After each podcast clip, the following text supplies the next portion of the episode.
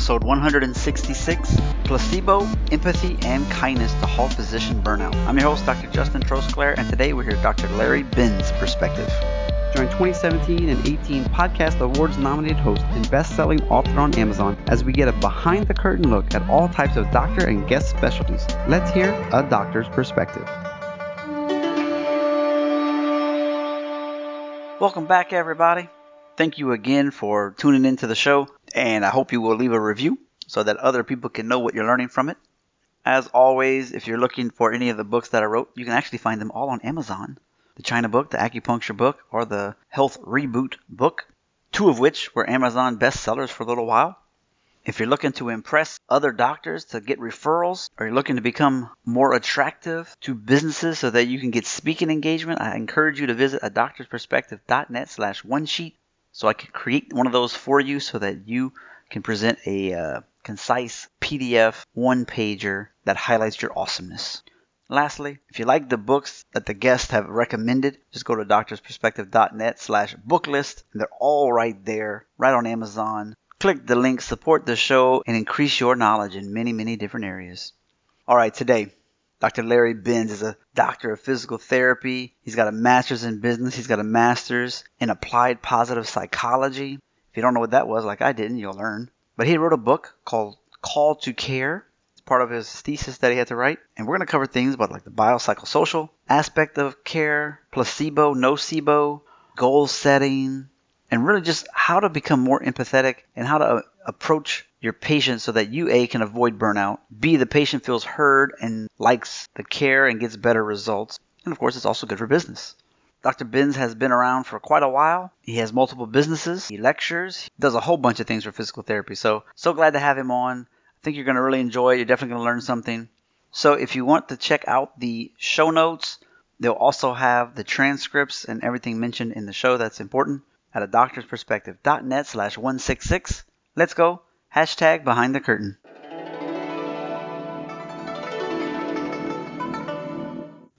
Live from Germany in Louisville, Kentucky. I hope I said that right. Today's guest is, he's got a lot of initials DPT, OCS, an MBA, a MAP. Some of these I know what they are, some of them I don't. But I do know he's the co founder of Confluent Health, and it is a network of physical therapists and occupational health care. And they're doing pretty much amazing things. They're trying to reduce healthcare costs, but they're also trying to like preserve the pureness of the patient and doctor interaction and not just have a bunch of notes. Uh, just so you know, he went to Baylor and the University of Pennsylvania. Uh, he won a prestigious award, which is pretty awesome for physical therapists. And he has a, I want to say a nonprofit, but it, pretty sure it's a nonprofit, uh, sustainable physical rehab clinic in Haiti. And he has a brand new book in 2020 called Call to Care. So please welcome to the show, Dr. Larry Benz. Well, thank you. It's a pleasure to be here and uh, look forward to the conversation. Mm-hmm. I don't know. I guess when somebody's accomplished like yourself, to go all the way back to when you were maybe 20 or whatever, like how'd you get into physical therapy, might be a, a bit long time ago. So it might be better to say, what made you, you know, take it to the next level of an MBA, writing a book, and doing a another country's type of clinic. So I guess give us the background about how all that came about. Yeah, absolutely. So, you know, I was one of those uh, probably, you know, oddball kids that, you know, from the time I was in about middle school, I knew I wanted to become a physical therapist because as you remember, when you go to college, you know, you're sitting next to person on either side of you, they think they know what they want to do, and almost nobody ends pursuing that path. But I pursued a path from the time I was in middle school. I wanted to be in PT. I was very motivated by sports medicine. I had been an athlete. I had gotten injured as an athlete. And so I had a firsthand exposure to PT, worked in the summers at places that had physical therapy from everything from skilled nursing to hospital inpatient and acute care. So I had kind of a range of experiences and I wanted to become a PT. So I went to undergraduate at Bowling Green State University and then graduate school at that time for physical therapy was a master's degree from Baylor. Uh, eventually got my doctorate through University of uh, Massachusetts General Hospital Institute of Health Promotions and then some other degrees along the way. The, you know, probably the addiction I've had is all that I love all things physical therapy. So there's virtually no parts of it I didn't like from patient care to administration to quality to research to academics to teaching. And so I've literally been, uh, you know, smitten by this bug for so, so many years. And that's what got me to the position I am. I was a co-founder of a private practice and, uh, Eventually, uh, co-founded another one. We're up to about 350 locations now with an education company that trains PTs post-professionally. So I've never gotten this academic bug out of me. And at the same time, uh, we have a company that does on-site work injury management. You know, one of the things that uh, really hit me hard was as a military physical therapist. I was an Army physical therapist. You know, I had all this college, so I had to figure out a way to pay it back. And the Army had a program that allowed me to, you know, be a PT and pay it back at the same time. So it worked well for for my game plan.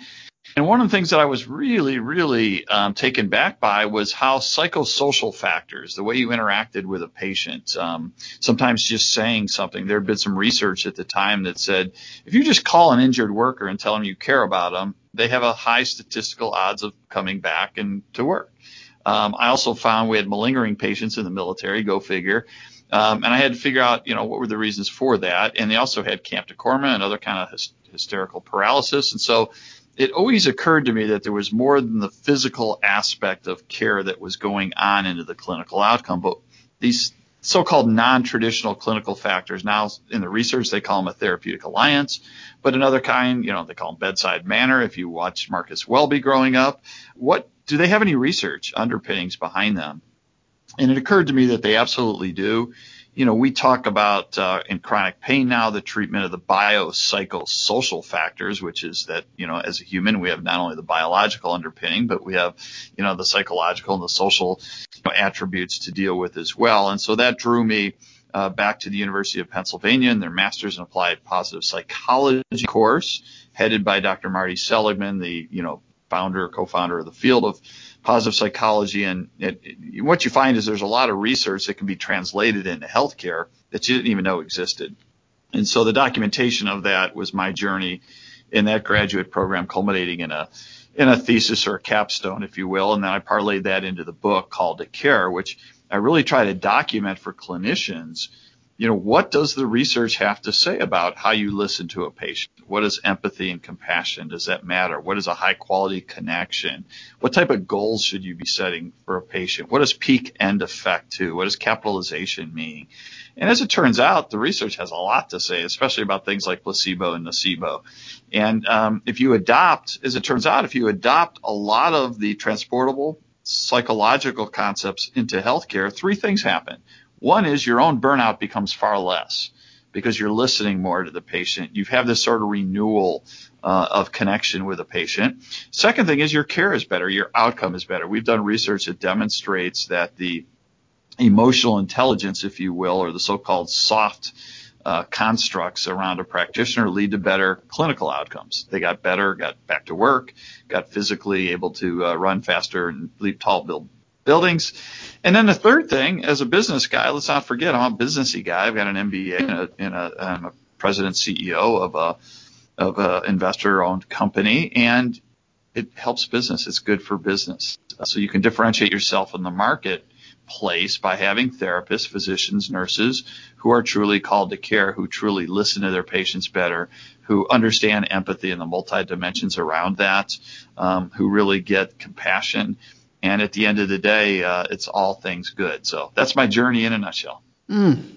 Well, I can tell you when I start getting uh, tired sometimes at the end of the day, or you're just like, oh, this patient's coming in again. Uh, what's going on? Like, aren't they getting better? you know, you kind of get like, oh, it's just trying to refocus. It's like asking those questions, like, okay, activities of daily living, what's going on, you know, and just kind of redoing the, the the exam, and then all of a sudden I find myself being like, all right, I'm re-engaged, I'm focused. Now I know exactly like I think, okay, where I should go to now with with therapy or the rehab or whatever. So ah, there's there's got to be a lot to it. It I think a long time ago, I don't know if it was called emotional interview. Motivational interview. That's the one. yep. Does that tie into? I mean, if you've never read that book, I would recommend it. Does that tie into some of the things that you're talking about being pretty much emotionally available? Yeah, absolutely. So let me give you a couple examples. You know, there's the concept of burnout. Now, burnout is almost like a clinical diagnosis. It means that you've lost the zest for what you want to do. You don't feel like anything you do matters to the care of your patient. You're, you're just not receiving any joy from what you're doing. That's a very small percentage of practitioners that get it, but unfortunately, it's a growing percentage of practitioners. But that's different than what we refer to as dehumanization. Mm. So you mentioned something. At the end of the day, And it's very different for each person. But we learned from call center research where you're literally calling and asking questions, asking for money or whatever the case may be, that after a certain point, you literally stop listening to the per- other person at the end as though they were a three dimensional character. You start to dehumanize them. You start to act as though they're two dimensional. And by doing that, what you're really doing is dehumanizing. We call that calcification. And that effect happens to all of us you know, if you saw 10 patients in a row, it might happen on the third patient. To another therapist, physician, nurse, practitioner, whatever, it might happen at the 10th patient, but it's going to happen. And so we teach our practitioners how to recognize the symptoms of dehumanization, and then we tell them they need to recalcify or rehumanize. How do you do that? Very different for each person. For some person, it's taking a five minute breathing break. For some, it's walking outside. For some, it's taking a swig and literally a couple seconds, minutes, or whatever away and drinking a cup of coffee it is different and we have to do that throughout the day. So you have to humanize throughout the day or at some point you're going to calcify and that patient is no longer going to be Mrs. Jones. It's going to be Mrs. Jones. Uh, going to be the knee patient, if you will. So we have to differentiate between those two. But the interesting thing is the practitioners that make time for high quality connections, empathy, compassion, perspective taking, cognitive taking, they actually have less burnout. So there is an antidote. We get fed up with paperwork and spending way too much time on, you know, uh, the, the regulatory side of the business of healthcare. Uh, but at the same time, we can truly, the antidote, if you will, of burnout really is empathy and compassion. Interesting you were talking about this uh, paperwork and all that excessive documentation, especially when you're doing physical therapy. You know, they really want to know uh, everything that you're doing. But before we jump into that piece, it made me think of how long it takes for a doctor to interrupt their patient when they're, you know, initial exam, what's wrong with you, and it's like, and I think there's a difference between interrupting to find out more information versus, all right, shut up, I understand you got headaches, I don't care anymore. I think that's a big difference between, wait, wait, hang on a second, go back a little bit, explain that a little bit more, you know, go into more detail. But anyway, the point being, what have you found? You know, how long does the patient talk before they really are just stop talking and then you can ask questions? Well, you know, there are certain studies that show that it's going to be as short as 38 seconds. You know, there are other studies that show, um, you know, the physician seldom gives good instructions to a patient. If you ask a physician, how much time did you spend with that patient? They overestimate it based on film studies and things that go on. What we try to tell our practitioners and what we teach and what is in the book is a concept around emotional handling. So what tends to happen is you get a patient in, physical therapy, we see a shoulder or back patient. Okay, where'd you get hurt? How long did you get hurt? You know, have you had any history of being hurt before? It's all these who, what, when, and why kinds of things, which you need, of course. Mm-hmm. But how often do we sit back and ask a patient, how do they feel about it? How, um, you know, what were they thinking when they got hurt and really not connecting to them on any other level than an objective level. And we have to connect with patients on both an objective and a subjective level as well. And, um, you know, really the basis of empathy is recognizing that each patient has their own truth. It doesn't have to jive with our experience. It doesn't have to jive even with our understanding of uh, organic, uh, you know, um, uh, anatomy and physiology. What it has to do is we just have to recognize that it's their truth. Um, that is a core tenet of empathy. On top of that, we have to be able to use our experience sharing anything that has happened in our life to be able to relate to that patient. And when you get into this mode of objectifying who, what, when, where, and why, you really shut off two very, very important things with a patient. One is you shut off your ability to connect with them on a experience sharing basis. And then secondly, you give the principle of power. And when patients feel that they're answering to a powerful character, there's a complete disconnection. Mm. And so the research shows that that even leads to more and more cascading of uh, lack of empathy, lack of compassion, and less outcomes uh, for everybody. So it's not good for the system, if you will. Does body language matter? I remember reading some books back in my earlier chiropractic years because you know you're young, you don't know what you're doing, sometimes, and then you're a chiropractor. So all these little, you know, structural constructs where you're like, okay, I need to build rapport real quick. Uh, very, very good point. In fact, that's the, been the issue around telehealth during COVID that's been very challenging. So three, at least three things matter. Your tone of voice, that's pretty obvious. Your facial expressions, that's pretty obvious. And then your body positions, your movement, your movement of your hands, your posture, and everything else. And the receptor, the patient, picks up on all of those. When you're on a telehealth visit or a television, or I'm sorry, a telephone type of a visit or texting type of a visit, you lose at least two, if not all three of those. And what we know from texting and communicating and email is that you is that not only do you lose the tone of voice, you infer, you make up stories around it, and that's even bad, you know, further bad from everybody. But you're absolutely right. And so what we have to do is when when you have to virtualize a visit because of COVID or other kinds of things, be sensitive, highly attuned to the fact that your body posture, your tone of voice, and your facial expressions make a huge difference. Okay. Everybody's wearing a mask at the clinic, and then I kind of switched over to like the plastic visor. And for me, it made a big difference because I'm trying to crack a joke. They're already nervous, and they can't even tell that I'm smiling or whatever. I'm just like accentuating the eye motions and the eyebrows, and but yeah. once they switched, I was like, okay, I felt like everybody kind of was more calm and more trusting and relaxed and able to understand. No doubt. It's an no imp- doubt. You have a serious condition, but at the same time, like it's not cancer. You're not gonna die. You don't need chemo, but we can uh, we can help your back pain. Yes, absolutely. Okay, excessive documentation. Oof. Are electronic records really helping us speed things along so we're not spending so much time on it, or what? Yeah, all these process improvement measures, um, having to document more, really demonstrate that they rob the patient of the time with the practitioner. Mm-hmm. Uh, that's that's the number one point is you are not substituting time for time. You're taking time away from a patient. You know, in the U.S. where we have government funded insurance uh, vis-a-vis Medicare and Medicaid, the regulations are so imposing that it takes 15 to 20 minutes more of paperwork on uh, those patients and they get robbed in the process. So yes, it does. Initially or every visit? No, on the initial visit in particular, they take mm-hmm. 15 to 25 extra minutes. And then on subsequent uh, visits, they still take longer than a conventional visit. But the, the real question is, do they really add any value to the interaction? The answer is no. And so, you know, everything from coding to documenting to gaming the system, again, is bad for everybody, most notably the patient. So yes, excessive paperwork and documentation time is not good for the patient, and unfortunately, it's not good for the practitioner.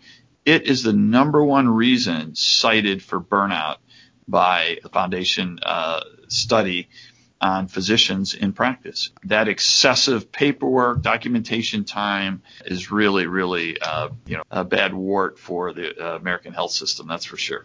Do you think there has something to do with maybe they're older docs in the Mercedes 80s when you can get paid 20 bucks to put an ice pack on somebody, and as the years go by, they're getting more and more disgruntled and getting paid less, and I got to do more paperwork, and maybe they just haven't taken a good documentation seminar to know how to meet the PRT and set up their paperwork so it could still be click buttons of five things to do with asymmetry or range of motion, so it's just quicker, easier, and you don't get audited or failure audit one day?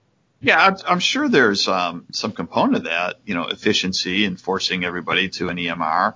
You know, the flip side of that is that every insurance, you know, has these various requirements that are superimposed on things that you're already doing. So for mm-hmm. a Medicare patient, I need to do this. For a Blue Cross patient, I need to do this. For a workers' compensation patient, I need to do this you know, we have what I refer to as a golf shirt problem. You know, I have a rule that says if I buy a golf shirt or get one at a tournament, I have to replace it with another golf shirt. In other words, I have to throw one away or donate it to Will. Yes, indeed. But what we do in healthcare is we, we add golf shirts, but we don't take any away. And so it really is the compounding or the accretive effects of all of these things interacting, which is, uh, which which which can lead to burnout. I mean, you you raise a very good point. Um, as practitioners, we need to be better trained and be taught a little bit more efficiency and balance, you know, that out. But at the same time, most medical providers, you know, you don't go to school to become the best at compliance, the best at documentation, the best at paperwork. You do it to work with patients and help them. You also don't want to be the best at getting fined. exactly. oh no the last 500 visits were wrong and now I owe money, even though we both know the care was still valid. But you know what? Yep. In, in chiropractic land, you got people that are trying to do 30 visits and things like that, and you don't even have the documentation to approve 12. That's a problem in lots of different matters. So I could see why, you know, they would want the documentation because that's the only proof they have that something happened, didn't happen, etc. What are your thoughts on like assessments like the Roland Morris, Bournemouth? What's your thoughts? So I, I assume you're speaking of sort of validation instruments that Mhm. uh, you know Oswestry for the back, Yes, for exactly. example, or Morris. Oh no, I think they're great. You know what we've learned about outcome studies, at least in different dimensions. So I'll give you an example. So for many years, we were trying to use a standardized health outcome measure like the SF12 or SF36 that mm-hmm. basically said you have all these factors that lead into your health outcome, and so you looked at all the you know health related outcome quality of life scores. As it turns out, at least in physical therapy, and I assume chiropractic and, and, and others, is that you know we make people's impairments better. So the impairment rating, the impairment assessment tools, you know, like Oswestry, Neck Index, Lysholm, Roland Morris, those have stood up the, the time much greater than the health related HRQL instruments. And thank goodness for that because they're more intuitive to a practitioner. They can explain it better to the patient. And um, that's what we do. You know, the number of visits that we see patients, we don't, we don't, uh, you know, as a PT, I don't solve their diabetes. I help them with their low back pain, right? So I do fundamentally believe that the impairment based uh, ones for those who are in sort of the physical medicine areas of healthcare are, are have been proven out by the research, and you know, thank goodness it makes sense. What about placebo? How can we use it an ethical way, but in a way that it can benefit the patient until they get better results? Or like, what are you finding with placebo? Because that it has a place. It absolutely does. So let's examine it a little bit. And and the first myth about placebo is, you know, people say, well, you know, it's all in your head. It's not a physiological thing. Well, it's absolutely not true. They've demonstrated over and over again that the placebo effect is a real effect. And we use it every day of our life. When we tell a young kid that he just did some, man, you did a great job. Keep it up. Keep it up. We are in effect trying to influence a placebo effect. One of the, one of the ways I do it is I'll, uh, when I teach a class, there'll be a certain number of students. I'll say, hey, I do want you to know at the end of this class, we're going to have a quiz. And for those who, who get the top five online, they're going to get a prize. All right. Mm. Um, as it turns out, that was all BS. There's no prize. There's no quiz. But we know that, that those students will retain more and more information. In fact, placebo is so powerful, you could even tell them it's a placebo and it'll still work. Huh. Like, for example, I could say, we're going to have a quiz at the end of the prize. And by the way, this is a placebo. When I say all this and do all this, you will, you will actually retain more. So you could even tell patients at times that it's a placebo and it works. And so I, I like to say a placebo is part of life. We use it in all other aspects of it. Why would we try to influence it? in healthcare, not to the detriment of other evidence-based interventions that work, but to the benefit of it. And so words of encouragement, words mean things. How we influence uh, has a big, big part of the so-called, you know, placebo effect. Um, I certainly don't advocate for giving patients, you know, medication that, you know, is not uh, a real effect. But in terms of our words of encouragement and how we go about setting patients up, it's absolutely indicated. So we, we try to mitigate a nocebo effect and we try to influence a placebo effect. And it's just as important to mitigate a nocebo effect. If you tell patients how something's going to hurt, we know it's going to hurt more. If we tell them the adverse uh, effects of a certain intervention uh, or a pharmacological agent, a statistical number of them will exhibit those, you know, sort of uh, without having, if you hadn't used those words or those those terms of influence. Is that good or bad? Yeah, exactly. Well, one of the examples we like, I think it's Germany actually, where you do not have the patient's given the option of knowing what the adverse effects are. They can sign a release waiver because again, the nocebo effect, certain numbers of them are going to have the have these uh, adverse effects, even if only because you told them about them. Mm-hmm. Uh, it happens in dry needling. You know, we use dry needling and trigger point uh, injections and things like that. And the way you speak to a patient about that procedure has a lot to do with how they experience it. So you have to be careful about it. So yeah, a basic underlying um, foundation of nocebo and placebo is key for any healthcare practitioner. Well, before we move on, is there anything else that you would? I have a couple of standard questions before we end the interview. That's what I'm Sure. leaning towards. Is there anything that we missed or that you would want to chat about that we haven't chatted yet? Yeah, the only thing I would say is that when we use the words empathy and compassion, we have to be very, very careful because empathy is a multidimensional construct. It's got about four aspects to it. You know, you have perspective taking, which is so-called cognitive aspect. You know, walking in somebody's shoes, that's a, that's perspective taking. You have sort of the emotional the the affective part of of empathy, and that's the emotional sharing and relying on your experience. But then there are other components too, like one, for example, that we're very good at in healthcare is pro-social concern, meaning we're motivated to get a patient better. Um, unfortunately, sometimes our empathy is only around pro-social concern. We want to help somebody, so we hurry, but we have to have the other components of empathy as well. And then lastly is the whole notion of non-judgment. So without all four of them, you know, compassion, rightly so, gets a lot of attention, but compassion is one of the subsets of empathy. You're motivated, you're inspired to help the patient. So you can't really divorce empathy from compassion because compassion is all compassion is empathy, but not all empathy is compassion. So I like to, you know, differentiate for, for folks those concepts. So glad you asked. Thank you. Yeah, you bet. So your your helper sent you the the link of questions, but here it is. It's very simple. A lot of people have multiple businesses like yourself, and then are on their second marriage or third or whatever. So I always ask, is there any hints to keep the love alive in a relationship so that you know you, you stay happy in that realm of life? Well, you know, I'm a big believer in novelty and I'm a big believer in newness and keeping things fresh and being a admirer of that. I'm also a big believer that you have to watch your own cognitive biases and many of them are the stories you tell yourself about things. The email that you read or the message you read where you interpret for yourself and you make all these counterfactuals and all of these things up. And so the only antidote I know to that is curiosity Hmm. And curiosity really, really, in fact, if people don't like the word empathy, I tell them be curious and always curious to a point of where you're questioning things and really trying to keep non-judgment away. You know, judgment is the most addictive drug that we ever have created. And, it, and for a good thing, you know, we, we rely on judgment when we have to make assessments, when we have to think things through. But it also can harm us if constantly we're making judgments about somebody or something when we don't need to. And part of empathy is trying to turn off the judgment. So part of you know, who do we tend to judge the most as we get older is those who are the closest to us, which is kind of sad when you think about it. And we usually have a negative view on it too. Yeah, exactly. So newness, I think the only antidotes to that are newness, curiosity, and to try as best you can to, to shut the judgment uh, train on off. And if you can't, take a few deep breaths, and you'll get over it. All right. How how do we unplug so we can take more vacation? well, I call it being purposely irresponsible. I mm. consider that a skill like anything else, and uh, you have to develop a skill to just uh, be irresponsible in a purposeful way towards your own leisure time, your own health, your own emotional fitness. Absolutely, I'm a big believer in it.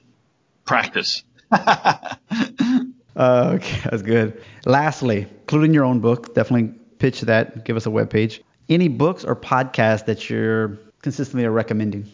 Yeah, I always recommend Malcolm Gladwell's podcast because I learned a tremendous amount. Just absolutely love it. I, you know, I read the book Bias earlier this year. I thought it was uh, tremendous. Helen Riess has written a book about empathy that I thought was uh, also extremely good. Just got done reading a book this morning, actually called um, "Always Take and Never Take Yes for an Answer," uh, which I thought was a more of a businessy kind of a book by a very profound business guy who has a acronym called AWE authenticity, I think, warmth, uh, energy, and and uh, so it's it, was a very very good one as well. I try to do two books a a month through a combination of direct reading and, and listening on uh, all the different accoutrements of it. But I tend to lean more towards the sciences and really more towards the psychological, you know, literature. The mm-hmm. new smart behaviors, for example, is a tremendous book I read a couple of years ago. Um, so yeah, those are those are the ones that come to mind. Yeah, you know, I think Malcolm he he uh, because we're on a first name basis with me and Malcolm. Yeah, sure. Yeah, we're a lot of people talk about his book, you know, 10,000 hours and this and that, and they always leave out that last piece. It's with a mentor, with a coach, someone to correct you in those 10,000 hours, and people don't hear about that part a lot of times, and it's so important. I talk about that a little bit in the book, Anders Ericsson's Deliberate Practice deliberate practice, which is what uh, Malcolm was writing about, because you know I'm on a first name basis with him too, obviously.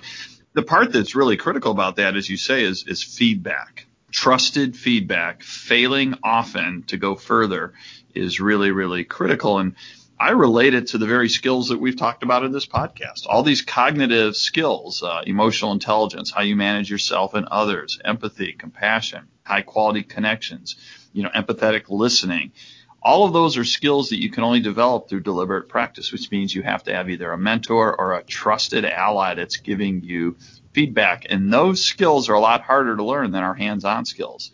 Uh, whether you're doing a manipulation or some type of test, those hands on skills are really, really difficult. But you know what? They're not as difficult as the cognitive skills. So uh, approach them in a very similar way. Mm, love it. Uh, and how can people contact you or what web pages do you want to promote?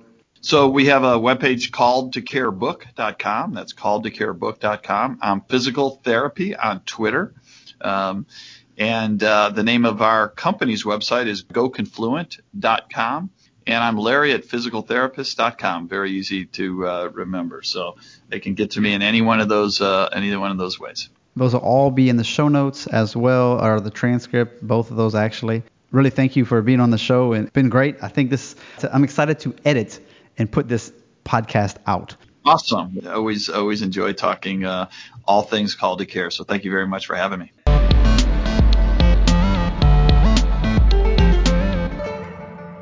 Another great interview has ended. While you're on your phone, click that review button. Write up a nice review for me. Five stars if you could. As everyone says in the industry, it'll help other people to find us when we have enough rankings. Not to mention, I'll mention you and your review on an upcoming episode. If you follow me at all on Instagram, you know you only get one link. So I use a Linktree, and so it's a doctorsperspective.net slash links with an S. And that's going to give you everything you need to know. The top episodes of 2017 and 2018, the podiatry series, dentist, acupuncture series, holiday 2017, financial series, how to write a review, how to support the show like buying a cup of coffee, getting swag like t-shirts, the Today's Choices Tomorrow's Health book, that's the blueprints for better health, exercise, picking food correctly, and financial. And then, of course, bundle packs, which can get you the no needle acupuncture book for 40 common conditions, including the electric acupuncture pin at a great deal. The resources page has some of the products that I like. It's a affiliate style, so if you buy something from them, I get a piece of that. Just like on the show notes pages, if you buy a book from clicking that link, I get a small piece of that as well. So I really appreciate that. Things like Screencast-O-Matic, Pure VPN, Missinglettr, JLab speakers, ProLon Edge or Hawk grips.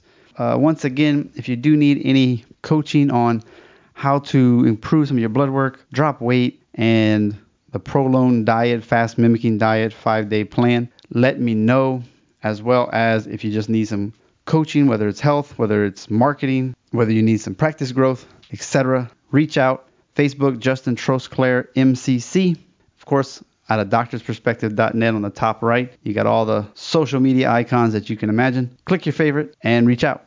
Thank you so much for tuning in. Please tell a friend, pass it along. You can go to .net slash listen. It's just that easy. It'll open up right in your app. And don't forget, I appreciate you. Listen, critically think, and integrate. See you on the mini-sodes on Thursdays and Saturdays. Hope you're enjoying those. I'm definitely having fun summarizing these podcasts in less than 10 minutes for you. You get the nuggets without having to waste your time. Have a great week.